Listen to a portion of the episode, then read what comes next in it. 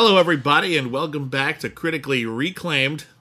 This is a podcast where, where we, we watch movies We reclaim them for Yeah. for our own. for our purposes. Uh, now, this is where we watch uh, older movies that one or both of us film critics have not seen, as selected by our patrons, and we review them. My name is William Bibbiani. I'm a critic. Everybody calls me Bibbs. Uh, my name is Whitney Seibold. I too am a critic. Uh, Um, full full time as of today. Yay! Congratulations, buddy. You deserve it. Yeah, I, I landed a gig at uh, Slash Film. They they liked my work, uh, so they said, "Hey, can you do more of that? Can you do it for eight hours a day?" And I'm like, "Sure, I'll do that eight hours a day. Why not?" I'm so proud of you. Today I wrote not one but two articles about the actor John Billingsley who played Doctor Phlox on Star Trek Enterprise. That's awesome. They, they sort of have started pushing Star Trek stories my way because I've seen a lot of it. And, I, Because it's your it's your speciality. and, and uh, even today, one of my uh, fellow writers, there's a big team of writers Yeah. at Slash Film. A lot of and they're, cool they're all very there. talented. Yeah. And uh, one of them was writing an article about Star Trek and said, "Hey, what can you tell me about this one episode?" It's like, ah, well, sit, sit down, child. Let me pull up a brandy and tell you the story of how unfairly the character of Kes was treated on Yeah. Star Trek Voyager. Let, let's let's be honest here. You walked in there dressed like a youth pastor and turned a chair backwards. yeah, and and said, said, "Let's rap." wrap." well, let's wrap. All right. Seriously, congratulations, and everyone. If Thank you you. aren't following Whitney's work at Slash Film, I'm sure I'm sure he links to it in his social media. But also make sure you check out Slash Film for Whitney's stuff because there's a reason we've been working together for ten years. It's because I really respect the hell out of this guy and his insights sure. and his his talent, and it's just been an honor to work with you. And I'm so glad. After you know, it's been a rough couple of years in the industry. It's hard to find work. Mm. Oh, golly, I'm yes. working less than I used to, and uh, you deserve an outlet. I'm just so proud of you. I'm, very happy to have it, and they're they're even talking about like and and when you're here for five years, you get this benefit. It's like, oh, I get to be here for five years. Ooh, that's so promising. That's great. And, Congratulations. and I did and I did warn them that my opinions are unpopular. Because that's gotten me into trouble in the past. it has, it has, but that means you found a good place. I'm Yeah. really glad. Um, but anyway, this is critically reclaimed. As I said, we review movies. Listen, we're film critics. We've been film critics, professional film critics, for over a decade now, Mm-hmm. uh, and avid film lovers for decades prior. Uh, but there's still movies we haven't seen. Oh golly, there's plenty we There's always seen. something you haven't seen. I don't care who you are. I don't care if you're Leonard Maltin. There's always something you haven't seen. So this is a show dedicated to us selecting every week a different streaming service. We cycle through them, and then we each pick two films each that we haven't seen, and we leave it to our patrons to decide. And uh, this time we were looking at international cinema on I think it was HBO Max. It's on HBO Max. And the winner of the poll was a film by Pedro Almodovar, an incredibly prolific Spanish filmmaker uh, whose films really started getting a ton of respect in America around the time of the late 90s with Well, his films All About My Mother, which won the Uh, Academy well- Award, but he had been All- well respected in the art Yeah. house community for forever. Uh, All about my mother was sort of like. I guess like the the biggest major crossover Like- hit like- that came out in '99. like the mainstream film that like everyone can enjoy. Um, Yeah, his uh, his his first he made his first film in, in 1980. It was called Pepi Yeah. Luci Bom. Uh, the first one that really started getting traction in the United States was Women on the Verge of a Nervous Breakdown, Right. Which came out in '87 or or '88, excuse me. It was uh, 1988, and Yeah.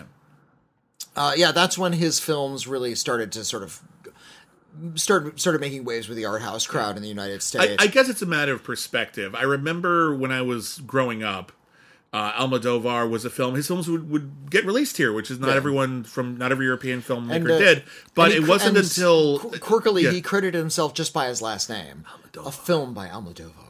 But uh, Which I, you know we, we do in discussions of film anyway, but that was the first time I saw a filmmaker do that. yeah, but I remember when All About My Mother came out in the late '90s. That was the one that won him an Academy Award, and it Yeah. felt like to a lot of people in the states. They finally gave him their stamp of approval. Okay, fine, we will accept you as a real filmmaker and not a filmmaker who works internationally, which is this very condescending attitude we had towards a lot of it. Uh, uh, international filmmakers. Okay, but what have you done that Americans can enjoy without having to have a bunch of stuff explained to them? Um, which is fucked up. All About My Mother is a brilliant fucking movie. Oh, it's wonderful. An absolutely wonderful movie, and that's no slight to that. It's just it feels like people sometimes look over some of his earlier work, and uh, we're talking about a film that was really controversial when it came out. It wa- was NC seventeen. for explicit sexuality, of and which was- is really not much. Oh, well, I mean, get. uh, well, I'm going to talk about that, but uh, just, yeah, yeah th- that was sort of like the angle for "Tie Me Up, Me Down." It Yeah. was uh, there was some bondage, Yeah. not but not used in an explicitly sexual way in the movie. There was just some bondage that was vaguely linked to the sexuality. Yeah. and yeah, there were some pretty explicit sex scenes where it was But it's really legs and butts in certain positions that you weren't used to seeing Yeah. in a lot of mainstream feature films. and but we'll talk about like why it got that rating and uh, why some people uh, you know, were against the film and all that kind of stuff. Uh, but uh, yeah, let's just jump right into "Tie Me Up, Tie Me Down." A- aka Atame.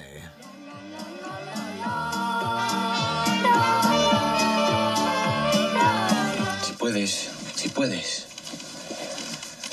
Deja de pensar por un momento en ti misma. Y piensa un poquito en los demás, ¿no crees?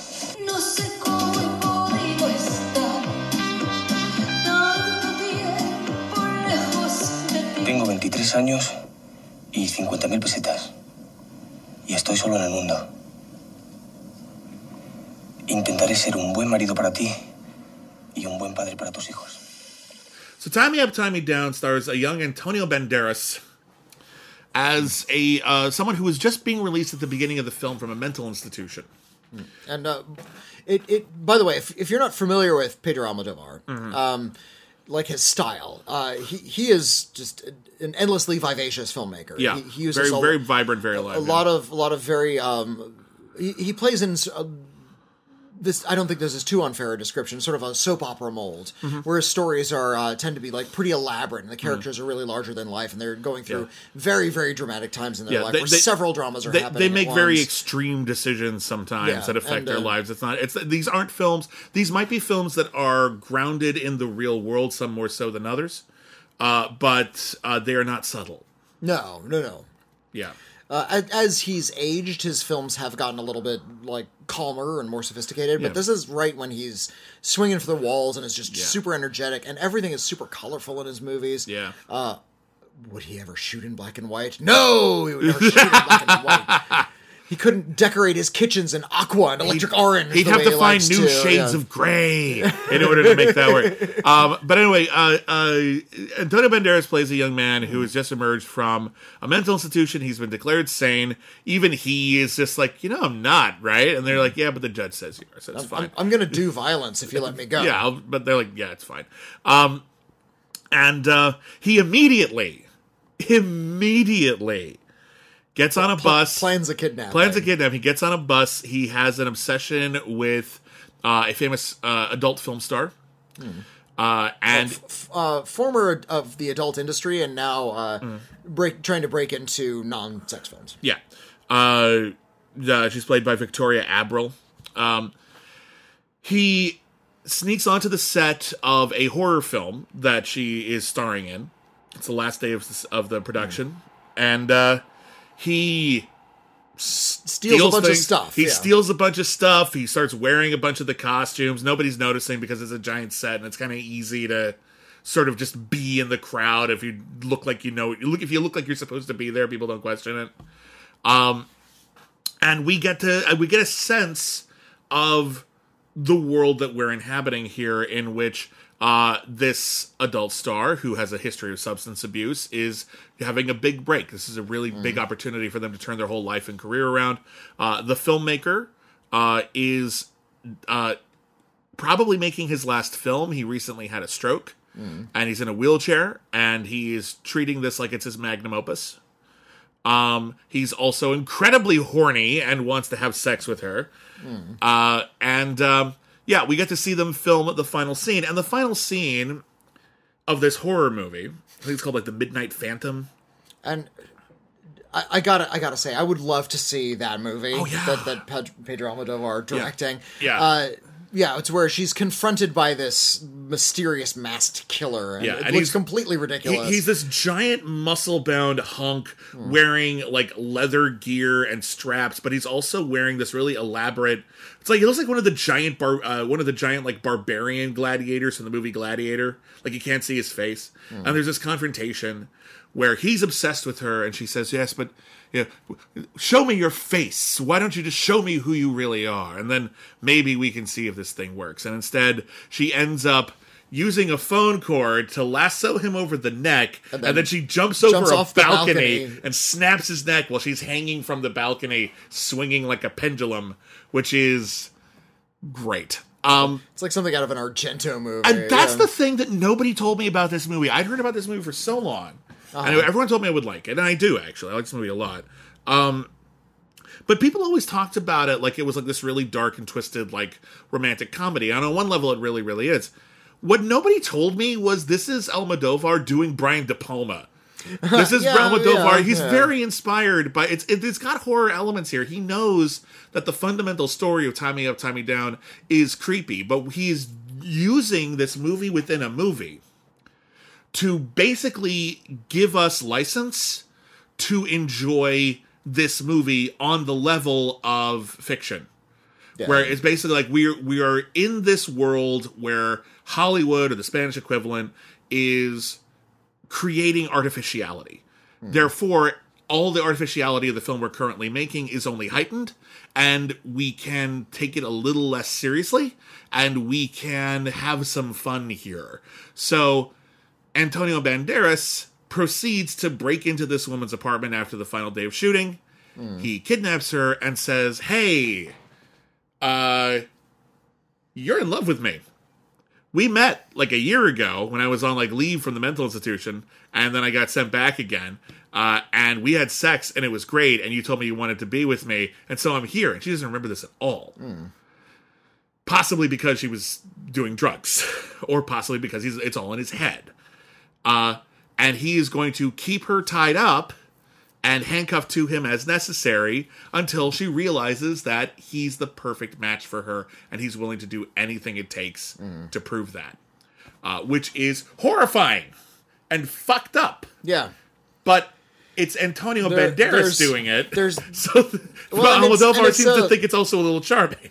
Yeah, and, and, it, and it's it's presented as you know, and she of course hates it and is resisting this guy and is trying to get away. But there is a weird sort of sitcom lightness to this scenario Yeah. where it feels more like this is a really bad faux pas rather Yeah. than a vicious crime. This is like Lucy has let her latest scheme get out of hand. Yeah.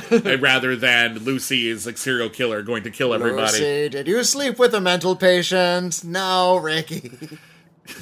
Sorry, Anyway, that, yeah. that'd be a really weird episode of I Love Lucy. It would, but it Why also wouldn't be totally that do different. an I Love Lucy movie? What? Why, did, why did we let why why did we let Sorkin do it?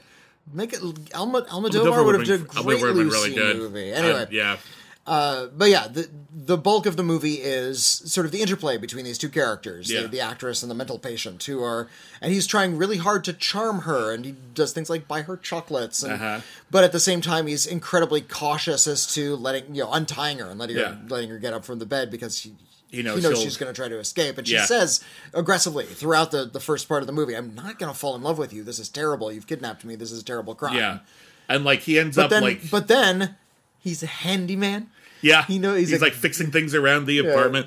Uh, he she she has a toothache at the beginning of the thing, and uh, in the scuffle at the beginning, he he hits her, and he feels really bad about it, Hmm. which is no ex- fucking excuse. That's all horrifying. Um, but uh, he tries to make it up to her by helping her get drugs, and but because she was a heroin addict. Hmm. Tylenol isn't doing it for her, and so she needs to get heavier and heavier drugs. Hmm. And it's interesting to note that over the course of the film, as she does kind of seem to start falling for this guy, she's doing more drugs.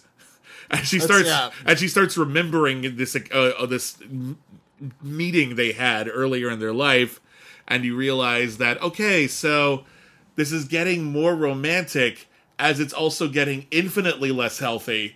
There's a lot going on here. and, and yet uh Almodovar presents all of this as sort of a deepening of their relationship. Yeah. It can be both to Almodovar. Yeah. Almodovar is bringing up a storyline which is infinitely terrifying in any even quasi real world context. But in the artificial world of Tie Me Up, Tie Me Down, it's it's maybe it, it's not a deal breaker in this world. Um, and we keep cutting back to this filmmaker who is trying to finish this movie. And I'm watching this and I'm trying to like sort of like suss out like what are we supposed to get from this movie? And over the course of the film, she ends up sort of falling for him. Maybe they're going to be together. Maybe it's just her trying to like get him comfortable so that she'll have a better chance to escape. But without going into too much detail, they kind of get a mega happy ending.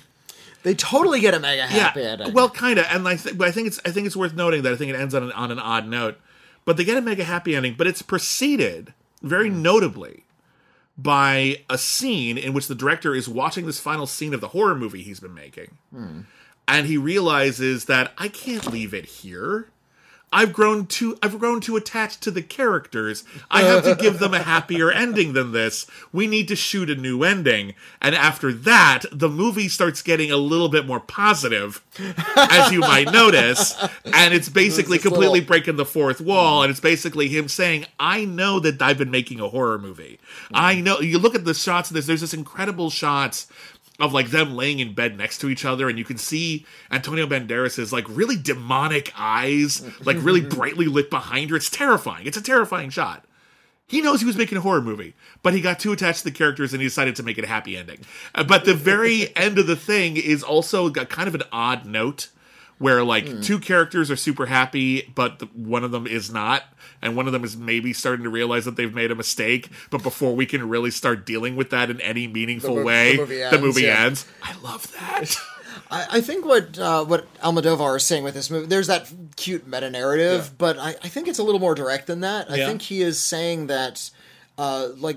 Our, our caprices and our appetites, however unhealthy we know they are, are still our caprices and our appetites, and we Mm. kind of sometimes need to follow our unhealthy bliss, as it were, because uh, as as the film progresses and these two people sort of start to grow really kind of attached to each other, there there it comes in a little bit of charm and uh, you know near the end of the film um, when the Antonio Banderas character is looking for hard drugs and is out on the street and is, is spotted by one of Yeah. uh, the actress's friends Yeah. who's played by um, that one actress is in all the Almodovar movies um, uh, Rossy de Palma Yeah. she she's been in like about a dozen uh, Almodovar movies she was in Parallel Mothers haven't Oh, I one. haven't seen that one. yet, Okay. yeah. I hear it's good. Uh, yeah, she spots him, and they they understand what's going on. They know who it is. They catch him and they beat him up, but he still manages Well, to get him she, she's not one of the actress's friends. She's a drug dealer. Initially, he goes off to get her drugs, Mm. and he just takes them from her. And then he, when he's going out to get more drugs, she's like, "Oh, we Oh, beat him up." Rossy de Palma is the is the drug dealer. You're thinking of uh, Marina's sister. No, I was I was thinking of Rossy de Palma, but Oh, okay. uh, Marina's sister is another friend of hers. I But thought- she's I not a- she's not- I thought she was a friend with a drug dealer as well. I guess Yeah. something I it just could put it, theoretically they could be. She was part of that community until relatively recently, but they That- never that- they never say it. That I, I guess I invented a connection. I, I had assumed that they had known each other, and that's sort of like the drug dealer sort of put that together. Nah. Okay, never mind. It's fine. Um, but uh, yeah, he gets he gets beat up. He uh, he steals drugs. He is gets the shit kicked out of him. Um, and I feel like the movie kind of treats that as kind of a rite of passage, like he deserves it. But then he comes back and he's all beat up. It's like, oh, you did that to get me smack. I suffered for you. Oh, this is gr- this is really Um, romantic in a train spotting kind of way. There, there was a lot of these bizarre subversive comedies, uh, like romance comedy films at the time. Um, True Romance is another one, uh, Uh-huh. Yeah, where it well. just uh, Natural Born Killers, but same screenwriter. Um, Yeah.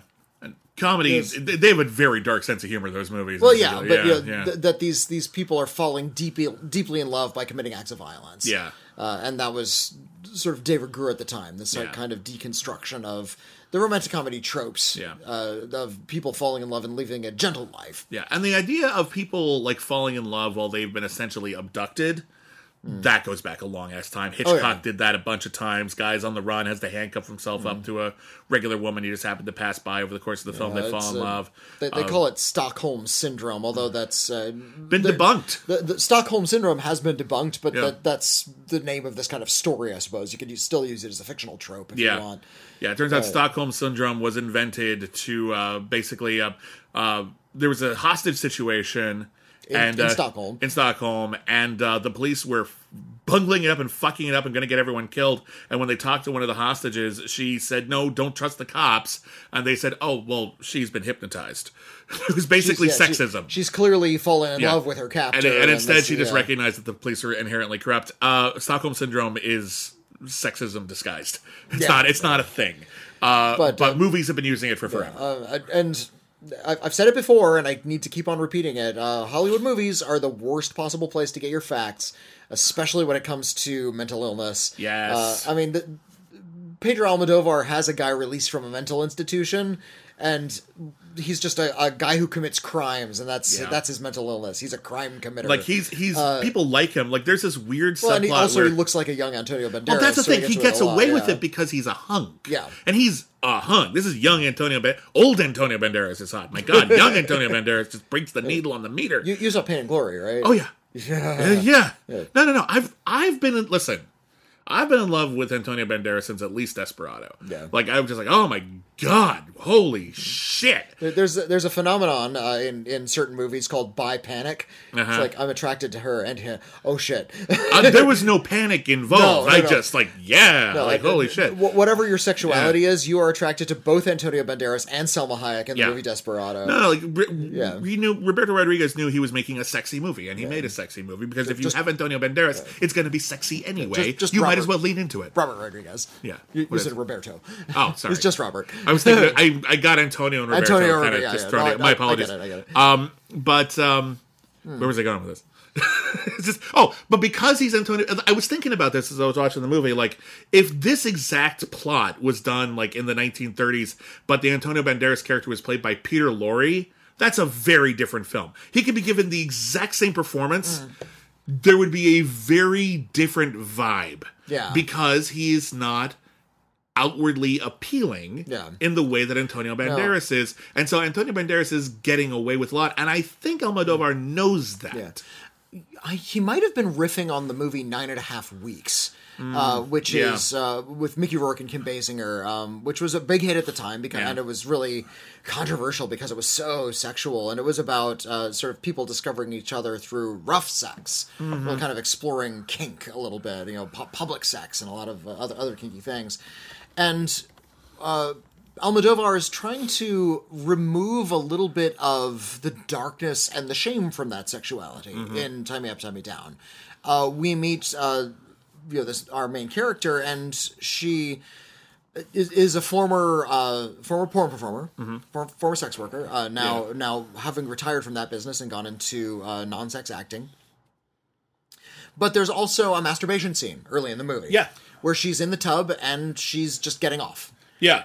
And, it's, pretty and explicit. and it's it's, incredibly generally explicit. explicit, She yeah. has like a little tub That- toy. I feel like more than anything, that's the scene that got them an 17. yeah, because there, there's like pretty- close up of genitals and um, Yeah.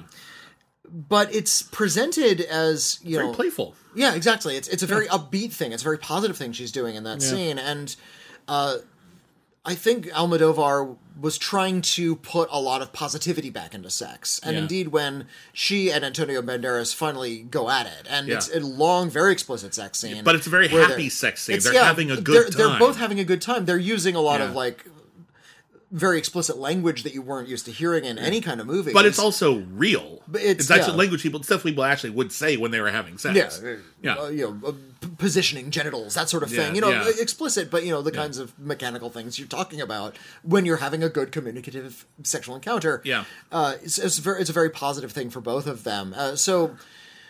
At the time when this came out in 1990, uh, that was seen as you know unbelievably shocking. Mm-hmm. This this sort of explicit sexual language being used in movies. I hardly registered it watching it this late in, in history, given the ubiquity of like internet porn, Sure. and the way a lot of sex work has been uh, mainstreamed in, in recent decades. Uh, this sort of film doesn't, I think, doesn't quite have the same sort of punch that it did when it first came out. Oh, it can't, but it also Hmm. is more sexually forthright than a lot of American cinema. I was thinking Yeah. about like there there is this weird tradition of kidnapping as a form of playful drama. Yeah. where it's not that big a deal, and oftentimes it leads to romance. And I'm thinking of things like People uh, are tied, tied to a chair and they have playful banter. or, or or like Overboard, for example, where Goldie Oh, there you go, Hawn uh, loses her memory, and Kurt Russell, this employee kind of she was mean to, yeah. he basically says, "Oh yeah, we're married," and he keeps her at home, and she can do chores, and eventually they fall in love. That movie's monstrous. That's a terrible thing. Everything he does in that movie's terrible. They remade it, and uh, in order to do so, they had to gender flip it. It's Yeah. still pretty monstrous. It's still pretty much. It handles it a little bit better in that remake. It's not as funny, I guess, No, maybe because the cast isn't like Anna Anna- Faris and Eugenio Derbez are good, yeah. but like there's the material. The material isn't great. No. they're doing the best they can. Anyway, uh, but there's that. Uh, there's Bandits with like uh, Bruce Willis and uh, Kate Oh, Blanchett yeah, I and didn't see that uh, one. Billy Bob Thornton. Levinson Uh, did that one? yeah, Barry Levinson. Uh, Excess Baggage with Benicio del. Toro and Alicia Silverstone. Uh, on the in the indie scene, Buffalo '66 Mm-hmm. was like this. A Life Less Ordinary, I think, is a little underrated, but that's also I was going to bring that one yeah, up. yeah. the, these dark romance. and then there's like just just funny kidnapping movies like Nine to Five, where people get kidnapped and it works out great. Mm. Um, kidnapping is the fun crime in a Yeah, lot of movies, and I actually think, as much as this movie apparently got a lot of shit from some critics for sort of romanticizing this weird "I'm going to kidnap you until you love me" kind of thing, Mm. um, Almodovar isn't afraid to film it like a horror movie. Overboard was. You know, a lot of these other movies which way to- use which use kidnapping as a plot uh, point, just play with it and make it seem like a- not a big deal. This at least it's a big deal. There's been a few uh, efforts recently to turn something light or comedic uh, into a horror movie with a remake. Uh, Banana Splits movie Oh, yeah, did yeah. that. Uh, there was a, a horror movie version of Fantasy Island. Yeah. I I kind of wish that a lot more movies took a lot of these sort of dark premises from comedies Overboard is a and terrifying and movie. turned it into like a suspense. Yeah, you should. I would love to see like Karyn Kusama do Overboard Yeah, as a oh, horror thriller. great. That's a terrifying fucking movie. Like it's really not cool. Like I feel as though Tie Me Up, Tie Me Down, even though they want to have their cake and eat it too, at least they had the kidnapping is bad cake Hmm. in the movie. Whereas I feel as though like even Nine to Five, which is a brilliant movie, kidnapping not so bad in that film. Hmm. Kidnapping is completely justified in the moral universe of Nine to Five. I mean, Dabney Well, Coleman's well, I mean, a dick, a- but he's a like bad boss, He's a very like- bad boss, so it's fine to kidnap him for a long time. Uh, no, actually, I feel like that one of the a film that kind of did, uh, was an antidote to that, and uh, I hate to bring him up again, but uh, it's a Kevin Spacey movie uh, called Swimming with Sharks. Oh, yeah, yeah, uh, yeah. starring Frank Whaley, who plays like an intern at a film studio, and he has, and uh, he's got the world's worst. the world's boss, worst boss, played by Kevin Spacey, and Yeah, uh, he's, he's casting's on point. yeah, um, and yeah, that's like he kidnaps him and tortures him because Yeah. he's just such a horrible boss, like deliberately giving him paper cuts, which he suffered at the office, that When- kind of stuff. When that movie came out, there was a lot of appreciation of it as a very bleak black comedy. It's about not a comedy though. Well, that's it it's- really undone. It's like really horribly it's bleak. it's genuinely horrifying, but the idea was unfortunate, and as we've seen with the Me Too movement and all that kind of stuff, um, Hmm. Really horrible, abusive people in the industry do exist. Yeah, yeah. and the idea of having some sort of cathartic, dramatic, fictional revenge on them. Was deeply appreciated by a lot By of people people at the time when that came yeah. out. So that's where that movie got its power, I Yeah. think. I, I remember working at a blockbuster video uh, when about when that movie came out, and I'd seen it, and I liked it, so I was recommending it to people. And Frank Whaley is, is on point in that movie. Michelle I- Forbes is in that movie. I love Frank Whaley. Whaley. sh- should have had a bigger career. Really he, he had a pre- pretty good career, but he should have had a bigger he- one. Yeah, he, he should still be in, in prominent things. Yeah, like like he has a lot of range. He usually played sort of like sad sack characters. Mm. You may remember if you don't know the uh, the name. He was the guy in Pulp Fiction who has to like try to. He's the one that he was the, the, one uh, eating the big Kahuna burger at the yeah, beginning. yeah, he's got a he's got a prominent role there. Uh, what else would you? He was in Career Opportunities with Jennifer Connelly. I guess that was his biggest like That was the biggest studio movie. That was the one that like could have made him a mainstream uh, uh, a hit. Um, anyway, Yeah, I'm a Frank, fan. Frank, Frank Whaley's really good. I'm a but, fan. uh, um, I, I recommended uh, Swimming with Sharks to somebody who's like, okay, it's in the comedy section. This is not a comedy film. no, it's very dark. And uh, Yeah. and so I, I recommended it to this young couple, and they returned it later. It's like, so what'd you think of the movie? Because you could do that in video stores. That was the Ah, interaction you had. that was great. You recommended it to somebody, and they took it home and they watched it, and they brought it Yeah. back, and you got to have a conversation about the movie. Yeah. Uh, and uh, the young woman said, uh, "Yeah, you're right. That was not a comedy film, but it was really intense, and I really liked it." And uh, her boyfriend said, "Oh no, I thought it was really funny because I work in the industry and I've had bosses just like that." It's like like that. Yeah. Holy shit, dude! Yeah, it's not I- cool. I, I don't. I didn't believe him that bosses yeah. got that bad. No, but it's true. Um, did you ever? I because I worked at a few video stores, and I also miss the. Uh, this is what I like about Twitter. A lot of the time, I try to. One of the reasons why I try to be as approachable on Twitter as a critic, at least in a critical capacity as I can. Like if you tweet me asking for like a film recommendation and I have the free time, I will help. Like I will do what I can, or I will be like, hey, what's a, what's like a horror movie I haven't seen that's from the '90s or whatever like that. Um, so I miss that, like Yeah, being able to give a recommendation and being and I and I always Just say. hand, hand a person the video and they watch it like and, that. and I'll night, and I'll yeah. give you a recommendation, or I'll whittle down your choices, or like that. I'll try to like steer you in the direction of something good, fun, interesting. Uh, but the, my request is always let me know what you thought. Yeah, yeah. That's it. Doesn't have to be a lot. You can say I liked it, whatever. But I just want to know what you thought because I missed that. My favorite thing ever, and this only happened a few times. Did you ever, when you were working at a video store, recommend a movie to someone and then they rented it, Mm. and when they returned it, they hugged you?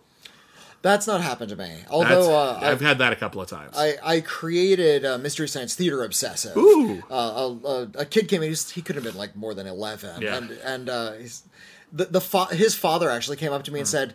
Recommend something so I don't have to watch the same three movies over and over. This kid Yeah. watches the same. He's 11. He only watches like these three, and he always Yeah. rents these same ones. And I wanted to get something else. So it's like here, here's a movie about an old movie where they're watching this old movie and they're kind of talking about it and talking Yeah. through it and pointing out like how silly it is. And he he looked really skeptical. And when he came back, he's like, "Do you have any more of that?" I need more of that. Like it- it's like I gave him his first fix. I, I felt I felt kind of horrible for a second. It's like, come with me, like come under my wing, child. Yeah. we have the wonders of Ega await you. Nice. I had uh, I had a guy come in and uh, he was like, "Listen, I've seen every action movie. Ah. I've seen every. I think I've seen every great action movie, and there's nothing surprises me anymore. I've never seen an original action sequence in years. What have you got?" And I steered him to a film that barely got released. Nobody talked about it. Kind of flew under the radar. Hmm. It's not a brilliant movie, but it's a cool action movie. And I gave him Equilibrium. Oh, that's pretty fun movie. Equilibrium, like is the plot's a little on the nose, but the action's fucking incredible in Equilibrium. Uh, they had to invent a new martial art for Equilibrium called gun kata. Gun kata. it's basically kung. You know, like some some kung fu is like weapon based. Like you know, we really specialize in the staff or the, sword or, or whatever. yeah. Uh, yeah, this one is basically what if they invented a martial art involving guns? yeah. Awesome. Handguns. Yeah, and it's awesome. It's full of amazing fight choreography. And he rented it, and he came back and he hugged me.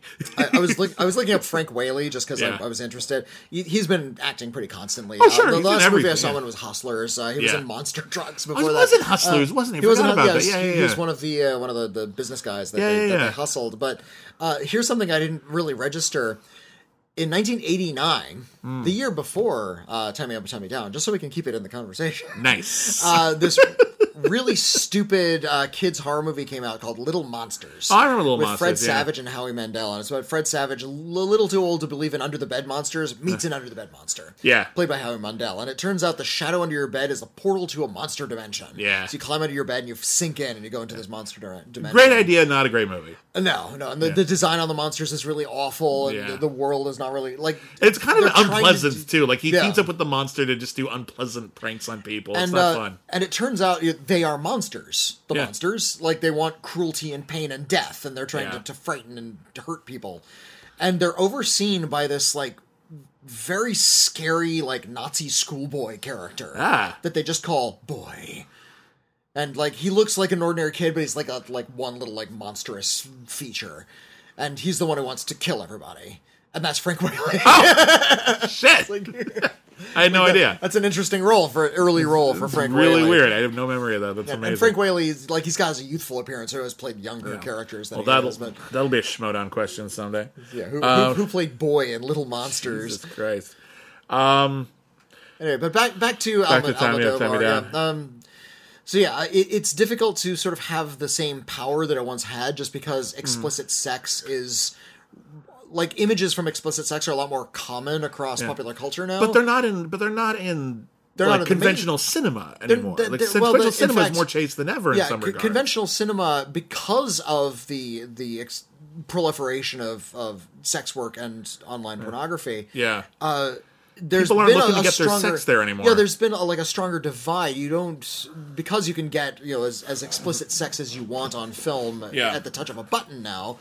There's no sense of thrill of getting that at a movie theater. Right. It, it mixed in with your film, and as such, a lot of mainstream feature films have shied away from that. The Yeah. PG-13 rating is uh, where all of the biggest hits are now. So I've heard people talk about how they just don't think sex is necessary Uh, Yeah, to there's tell a story all anymore, these, which I think is co- a limited conversations viewpoint. all the time about oh Yeah. nudity isn't isn't necessary in film.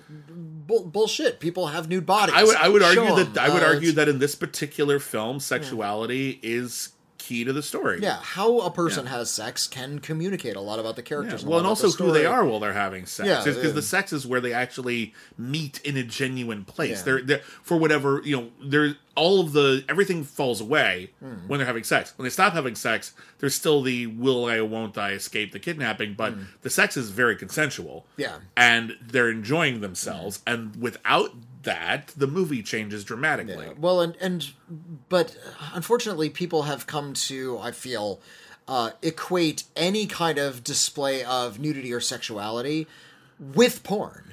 Yeah, Uh, it's only meant to titillate and arouse, and Yeah. it's can kind of lift out of a movie, and that's true of a lot of sex scenes. yeah, there's a lot It's of like a little little little miniature sexual intermission to the drama. Okay, here's Uh, ca- case in point. Think about how many trailers you've seen for a major movie where, you know, towards the end of most trailers is like a montage of clips from the film. Yeah. You notice how many of those montages, even from movies that aren't have no sexuality whatsoever, there's like one kind of sexy shot like of a like kiss, you know, yeah, or like good, someone in a bikini or someone Yeah, like yeah. unzipping their shirt or something like that. Like there's always like one kind of sexy. They find the sexiest shot they can find in the Right. movie and they make sure they put it in the trailer.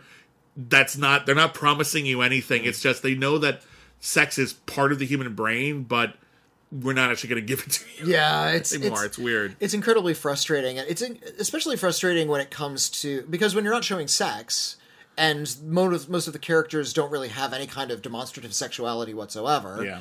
Uh, we're also missing out on a lot of important representation, and I feel like when and I've complained about this before. Um, there, there's a TV show called Loki. It's part of the Marvel universe, and uh, in one line in one episode, he uh, Loki, a male character, implies that uh, he's had sex with men and women. Yeah. J- just implies. He still- he says it. He says it, he had doesn't go into sex any with- He says like, "I've had sex with princes." Oh, great, Yeah. bisexual character. Okay, Yeah. Cl- Okay. Explicitly stated. cut that one scene. He's not bisexual anymore. Agreed. If Because you, there's, if you it don't doesn't have, affect his interactions if you don't have characters. sex in your movies, you don't have sexuality in your movies. Yeah, there's And no you're physical. getting- There's no attraction. exactly. Nobody's There's- attracted to one another unless they're explicitly saying so in the text. Yeah, so as Yeah. such, we've had a new age of Hays Code level coding going on in modern cinema. And, But it's uh, just kind of self-imposed now. Which yeah, is which is really frustrating, to. and audiences are, are looking for it too. They're they're sort of pr- seem to appreciate the crumbs Well- more than the feast. And I want to make it clear that there's like there is something to be said about this. Um, you know, we're talking about like how sexuality is so important to so many people. Not everybody. There are asexuals in the world who, Yeah, who will well, look at the yeah. who will look who who might appreciate that. Uh, Well, but, but that's if- not everybody, and there are again, definitely if- other people out there. And not every character represents every single. and, and wouldn't it be keen if Yeah. this is an asexual character if that was also es- es- explicitly stated? Yeah. It's like, I, I'm going to come on to you, I'm a sexual character, and the other character says, I'm an asexual character. I, I'm not interested. Yeah. G- give me cake, I'll be interested. We can go on a date and we can have a nice beer and have cake and have Yeah, pizza and yeah. cuddle on a couch, but I am I am asexual and we're not going to go there. yeah, And and you know, th- then the other character would say, "Fine, cake is on." You know, whatever, yeah, whatever, or, yeah. or however, or yeah, or, it would go however it goes. But like, yeah, Yeah. yeah, and but my point is this: there are you know, different. expli- if they explicitly say that, My- I think that would be better representation. but that's my point: is that I feel like what we need is more explicit awareness hmm. of characters and their sexuality when it's relevant. It's not always, but a lot of the times it is, or a lot of the times it will affect the way that they would interact with other people, especially if they were, you know, young and looking for love, like a lot of people are in movies. Um, and whatever their sexuality is, it would inform their relationships with at least some of the other characters. yeah. In either because they're attracted to them or because they could, you know, bond over mutual attraction. Uh, and yeah, there's not a lot of that anymore, and that's weird. It's a pity, I think. It's weird. It's taking a lot of the tools out of the toolbox story wise, and that's really frustrating for me. You don't have to use all the tools in the toolbox, but I feel like they should always be there. Yeah. Um, And uh, boy, does Almodovar know how to use them. Uh, anyway, time me up, time me down. I, I'm really, really glad I saw this. This is very. mu- I didn't. I I loved. Uh, I loved that it was a horror movie that found its way into a romantic comedy. Yeah. I love that by the end it is kind of a romantic comedy, but at the very end it kind of remembers this is still kind of fucked up. Like Yeah, it's it's yeah. it's subtle, but I do think the last shot of the or last like second to last shot of the movie mm-hmm. is one of the characters remembering. Wait a minute, oh, is this what, if- fucked what, up? what if we die? It's like, Wait a minute, this- you guys will go back and you'll live together, and the, you, stole, you stole a car. We'll just leave it. Wait a minute, what are we doing? Wait a minute, is this what the fuck? Credits. Like that's kind of what happens in the movie. And I really love that. I really love how aware Almodovar is of how he's pushing something that so many movies will just treat as whimsy. Uh, Some light kidnapping in the midst of this comedy. Uh, but um, yeah, I think he understands that it is fucked up, but it is also part of this weird fairy tale universe of cinematic romance we have created for ourselves, and that the horror of the reality of the situation and the fairy tale quality to the sort of melodrama are weirdly intertwined. And it all basically depends on the whim of the director, doesn't it? Yeah. Um, and he's a director who wants both. And I'm really fascinated by this film. I really like this film a lot. Um, it's not going to be for all tastes, but I really dug it, and I hope you did too. And that is it for critically reclaimed. Uh, we'll be back next time with a review of an action movie on Netflix. Whitney, A- action movies Yeah. are uh, movies that feature violent scenes uh, uh, and uh, and a lot of movement. or peril, anyway. Per- movies of peril. Yeah, not necessarily violence, but definitely a lot Can of we, peril. can we stop calling them action movies and start calling them cinema of peril? I like cinema of peril. Sounds sounds a little bit more. Yeah, uh, adventure movie implies that they're all a quest, and I don't think that's right. I think perilous movies. perilous movies. Yeah, I will stop using action movies forthwith. yeah. We're gonna. You want to? You want to go see the new Peril? Yeah, There's a new Peril movie playing at the New multiplex. there's new perilous flick. yeah, because yeah, you can have an action movie that's about like environmental disasters and like Hmm. it's not actually about people trying to kill each other. It's not violent per se. there- it's people trying to save their lives. There's peril. Yeah, there's danger. You know, You know, uh, violent. You know, people doing violence to one another is a big element of many peril movies. very much. Uh, but in any case, your options over at patreon.com slash critically acclaimed network, every one of our patrons, regardless of what tier they're on, get to vote. Your options are as follows Abduction.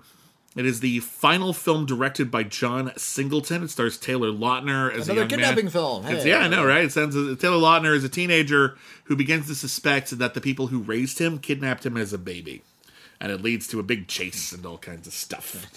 I remember Taylor Lautner. Ah, those were the days. He was Shark Boy. He was just in a movie a couple of weeks ago. Um, I, I know.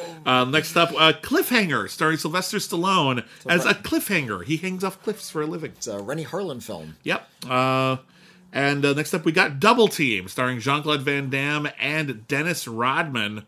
Which um, That was a that- weird that's, thing That's not did. the Tsui Hark Van Damme film, is it? Think no, Tsui Hark Choi did, Hark the- did knock off. He did knock That off. was Choi I think Hark. who, Um, who did uh, Double Team? Hold on. Yeah, double team. Dennis Rodman, uh, if if you don't recall, was uh, an ostentatious uh, professional basketball player. No, Tsui Hark did Double Team too. Oh, he did double team too. Okay, yeah, he did Double Team as well. Yeah. Uh, yeah, so Tsui Hark uh, working in the United States with uh, uh, the muscles from Brussels. Yep, uh, it won three Razzie Awards uh, for for how little that's worth. And then lastly, the Walter Hill Western, The Long Riders. Uh, Walter Hill. Okay, cool. Uh, Yeah. The gimmick with the Long Riders, it's about um, famous uh, Western outlaws Mm-hmm. who were brothers, like teams of brothers, and uh, Walter Hill cast actual acting brothers to play the brothers on camera. Yeah. So you have Stacy Keach and his brother. You have three Carradines playing three characters. Dennis Quaid and Randy And Quaid. Randy Quaid, yeah. Uh, which is cool, honestly. That's a, a neat, it's a fun neat gimmick, yeah. So, uh, so yeah, it's and, uh, about it's about the Jesse James Christopher gang. Guest and his brother are in this Yeah, movie as well. yeah, Nicholas Guest. Everyone Nicholas knows Guest. Nicholas Guest. I, I'm kind of upset that they didn't get Sylvester and Frank Stallone, but this was 1980. He was already too big a star at that point. Ah. Yeah, probably would have been kind of a distraction. Yeah. Anyway, but uh, so that's a western. It's very well respected, uh, but I've never seen it, so maybe we'll check it out next week. Depends on what wins the poll. So once again, your options are abduction, cliffhanger, double team, and the Long Riders. We'll review one of those. Um, and whoa, and once again, uh, we might start making this bi-weekly and alternating every week between this and cancel too soon. Yeah. So just a heads up, we know we kind of missed a week and that all got messy because scheduling was weird. And our, our Yeah. scheduling is changing. We're sort of uh, re- revamping slightly and Yeah. trying to put things out on a different schedule. It, Yeah. Well, maybe not- not, so quite intense a clip. Yeah. And uh, but we'll still be giving you some. Yeah, and but like now that you're not working really late at night all the time, we might be able to. We- We're going to equalize, I hope. so anyway, we're in a bit of a mild transitional phase. Hopefully, it won't get too messy.